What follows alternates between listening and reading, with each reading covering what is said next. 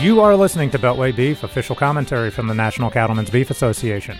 My name is Ed Frank. I am NCBA Senior Director of Policy Communications, and joining us this week is Kent Bacus. Kent, of course, is NCBA's Senior Director of International Trade and Market Access. Kent, thanks for joining us. Thank you, Ed. All right, well, as we gather here on February 25th, uh, USDA and the U.S. Trade Representative's Office today put out an announcement saying that China had begun to uh, take actions to begin implementing uh, the big China trade deal that was announced late last year. Um, talk a little bit about what that means for U.S. producers and what actions China is taking right now to, to implement that phase one agreement.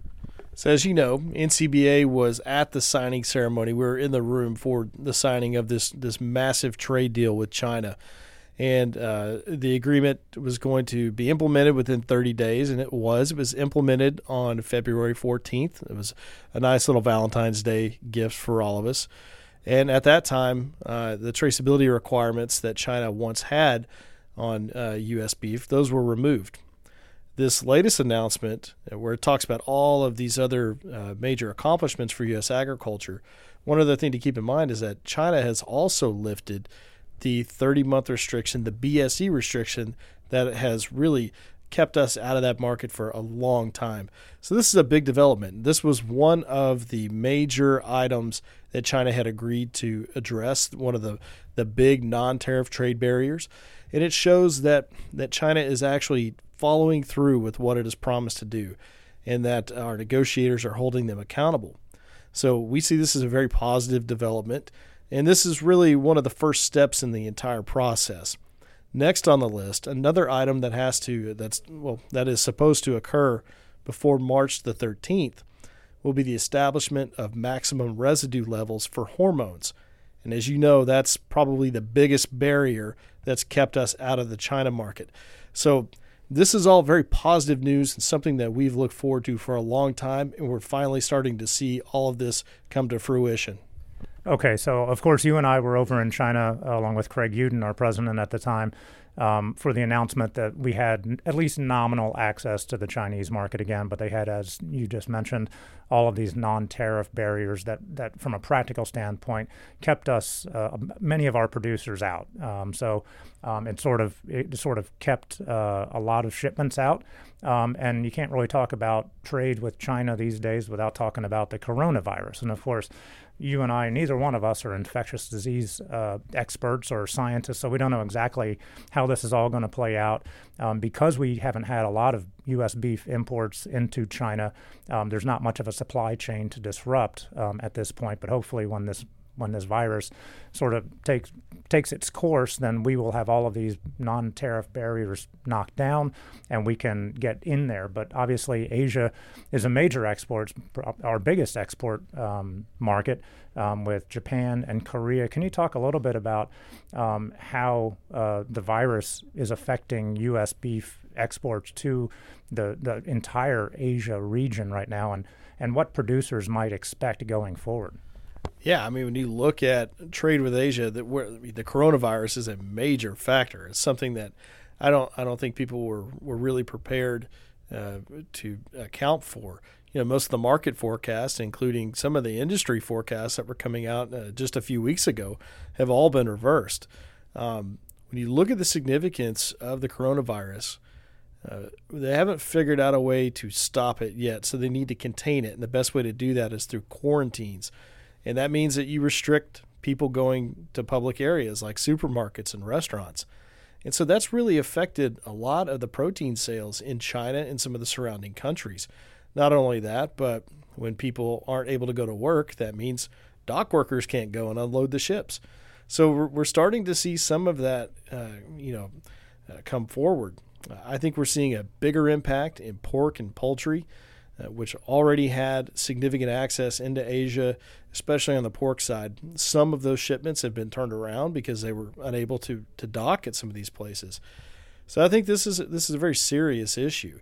We're seeing an indirect impact on that on on the beef sector, and that's one of the reasons why cattle prices were limiting down.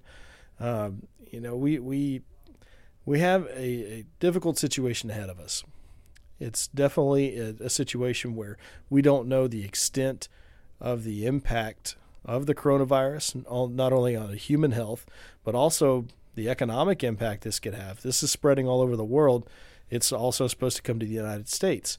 Now, not trying to, you know, cause any fear or anything in the marketplace, but you know, these are real factors that you need to take into consideration. So as producers, you know, it's hard to plan for uncertainty. It's hard, you know, you can't always plan for bad weather. You can't always plan for, you know, uh, you know, uh, big blows in the marketplace like this.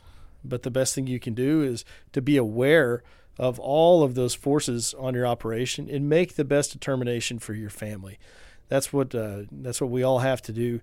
And you know, I think the the upside of all of this, the positive thing, is as you mentioned, once this situation is under control, and uh, you know people start to uh, go back to the marketplace and restore their lives, U.S. beef is going to be positioned in a in a very important place in China because we're now going to have access to a broader uh, a broader segment of the Chinese consumer base because we've been able to remove these non-tariff trade barriers. There is a silver lining uh, in that cloud, but you know this is a this is a very serious situation and something that we hope will end soon. Right, and then finally, we can't really give a trade update um, right now uh, without talking about uh, Brazil. Last Friday, um, the USDA's, USDA's FSIS announced that uh, fresh beef imports from Brazil um, would soon resume to the United States.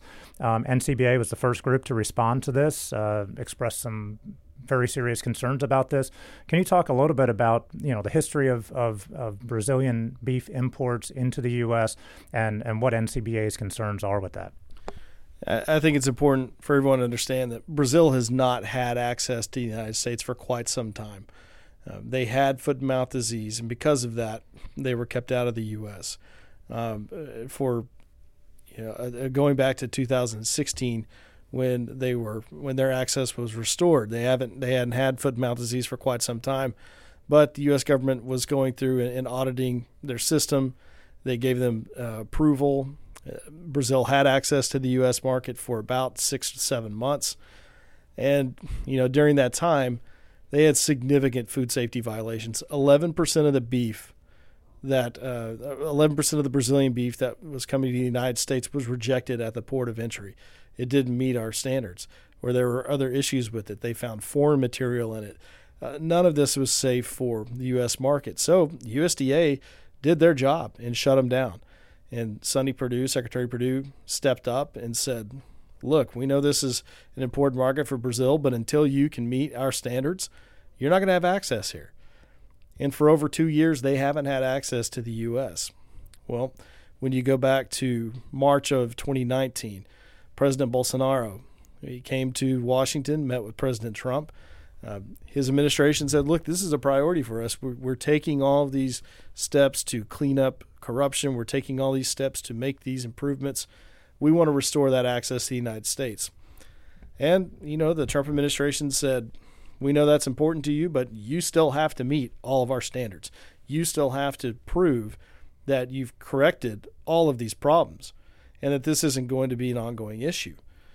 And so our government sent our best experts to Brazil and looked not only at the food safety but the animal health concerns that we had raised and keep in mind, NCBA, uh, we've not made a lot of friends at USDA because we've been actively engaged on this and trying to uh, to share those concerns with them and share our science-based concerns with them. And you know, and USDA, to their credit, um, they sent their best people. And Brazil has has you know met uh, the standards that USDA put forward, uh, but even then, you know, we have some concerns we don't have concerns of the capability of our top people to be down there reviewing this. We have concerns about Brazil's ability to actually continue to meet our safety standards. Uh, and only time's going to tell that. But I think the important thing here is to know that USDA is going to monitor all of these imports very closely. They're going to inspect. Uh, uh, there's a 100%, 100% inspection of all these Brazilian products coming in. And if they are a repeat offender, if they start to see all these other problems, then we expect our government to take swift and immediate action to close that access, to make sure that U.S. consumers and U.S. beef and U.S. beef producers are protected, and you know we feel confident that that'll be the case. But nevertheless, you can rest assured NCBA is going to be monitoring all of these reports and all of the shipments that are coming in. And if we and if we see that there is an issue, then you know we will gladly support the U.S. government's swift and immediate action uh, to to shut down the Brazilian access. Right. Now, so what I heard you talk a lot about there was food safety um, of the product coming in. What I didn't hear you talk about a lot was markets, and but that's a lot of the conversation that we saw after this announcement announcement was made. Um, people worried. Obviously, markets aren't great. We now have the coronavirus out there, kind of affecting markets as well, possibly going forward. And I think there were some people were a little bit afraid that okay, now we're going to have a flood of Brazilian beef coming into our market, and and it's to it's to lower cattle prices here. Um, and a lot of people use this as a reason to sort of push for mandatory country of origin labeling. Can can you just sort of explain like what what we're talking about? This is not under any circumstances you know, Brazilians can export as much as they want into the U.S. and flood our market. And how is this possibly going to affect our market? And why is MCOOL not the answer to all of this, this entire situation? I think you, you bring up a very important point, and that's the fact that the proponents of mandatory country of origin labeling will use situations like this issue with Brazil to try to advocate for the restoration of MCOOL.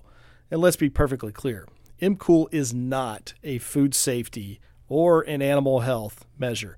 It, is a, it was a failed government run marketing program. And folks, we market our beef better than the U.S. government does. So let's be perfectly clear about that. At the same time, when you look at the prices and you look at cattle prices and beef prices and everything else, this is also one of the arguments that uh, the supporters of MCOOL use to try to justify bringing it back. That if we can restrict all of these imports, then that's going to increase cattle prices. There's absolutely no information to support that. Uh, when you look at Brazil's access to the U.S., they don't have much access to the U.S.